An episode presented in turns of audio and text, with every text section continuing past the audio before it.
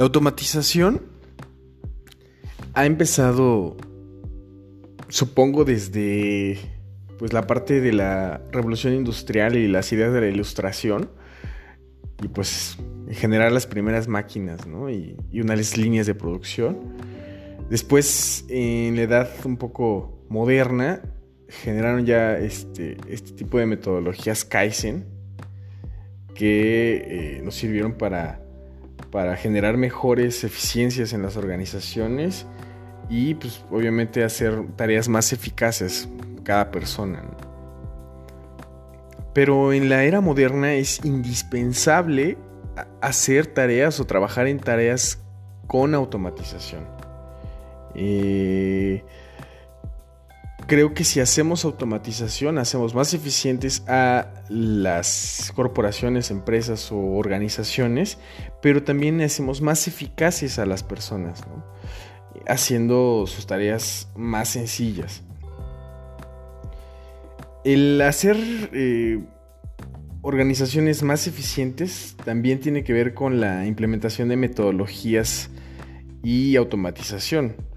Eh, esta parte es mágica, ya que desde el pasado y bueno, en el futuro se aumenta, es, eh, ha reducido el desperdicio, multiplicado la producción y también reducir las horas de trabajo, que ahí ya eh, pues está la disyuntiva de la automatización, que pues obviamente viene a, quitar horas de trabajo, lo, que, lo cual también pues es puestos de trabajo en un futuro y ya con la parte de la inteligencia artificial y minería de datos, también con el Internet de las Cosas, pues se corre el riesgo de, perder muchísimos puestos de trabajo.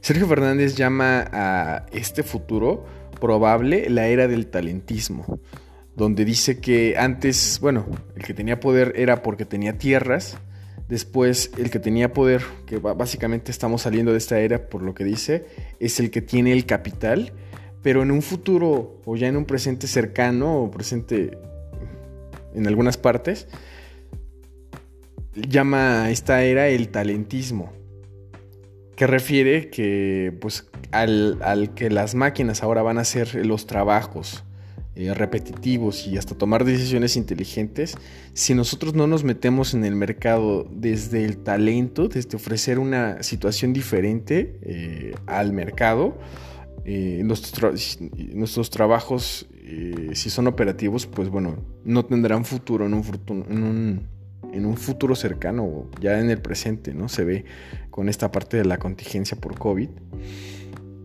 Pero me gustaría interiorizar en un tema que eh, es una, eh, pues básicamente el punto central del libro The One Thing de, Gary Keller, que habla de eh, pensar en una cosa para hacernos más eficientes. Es pensar en tu tarea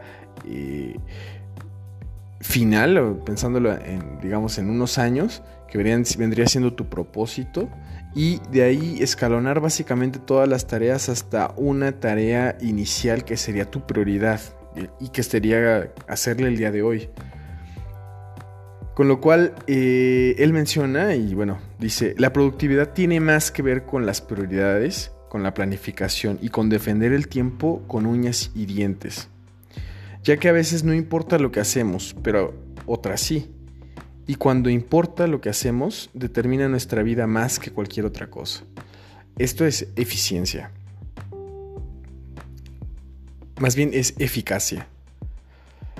Y pues eh, esta parte de, de que las empresas necesitan los procesos definidos, pues para estar por lo menos competitivos, ¿no? Eh, propongo, bueno, para las personas que tienen empresas, tienen un negocio, que pueden implementar RPA, son Robot Process Automation, eh, que bueno, alguien que se dedica a esto son, digamos, baratos si los mides con el retorno de inversión y es una tecnología que sirve para reducir las tareas de personas que usan herramientas informáticas como enviar correos, como pasar información de una plataforma a otra. Eh, yo dejo información eh, en, mi, en el blog que tiene el mismo nombre que este podcast para que si tienen dudas puedan revisar un poco más esta información. Pero em, pues obviamente también la, parte de la automatización tiene ventajas y desventajas, ¿no? Y bueno, en cuanto a las desventajas, es que pues es caro porque necesita tecnología. Si quieres automatizar necesitas personal altamente capacitado y especializado y que si contratas una empresa eh, que te puede ayudar con este tipo de servicios, puedes generar dependencia tecnológica si no eh, inviertes en, tu propio departamento de tecnología.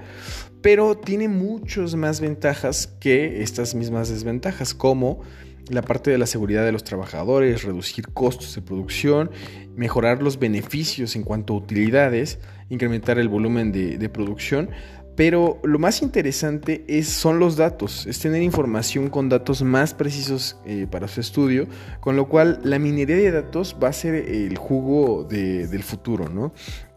Ahora con la parte del Internet de las Cosas y la inteligencia artificial, eh, las empresas se volverán ecosistemas digitales industriales en donde englobarán básicamente eh, pues una serie de datos y generar una eficiencia eh, que se podrá hacer cambios digamos en tiempo real para generar una visión global de de cómo está el negocio con esto y una interfaz gráfica que obviamente se, verán, tendremos inteligencia de negocios para tomar decisiones en tiempo real. Eh, Forbes dice que este, eh, pues, eh, la parte de la automatización tendrá un, un mercado de 10 trillones de dólares para el 2030. Y eh, pues les dejo unas herramientas de, pues, de, automatización o para generar mejor eficiencia y eficacia en sus vidas. Y para Dummies, pues Trello, que es mi favorita. Es una plataforma excelente que pues funciona con método o con una, eh, le llaman Canva, que son listas y tarjetas en donde pues pones eh, una lista que es un título y varias tarjetas en el mismo sentido. Yo lo uso para estudiar muchísimo, lo uso para recopilar datos y para llevar mis proyectos.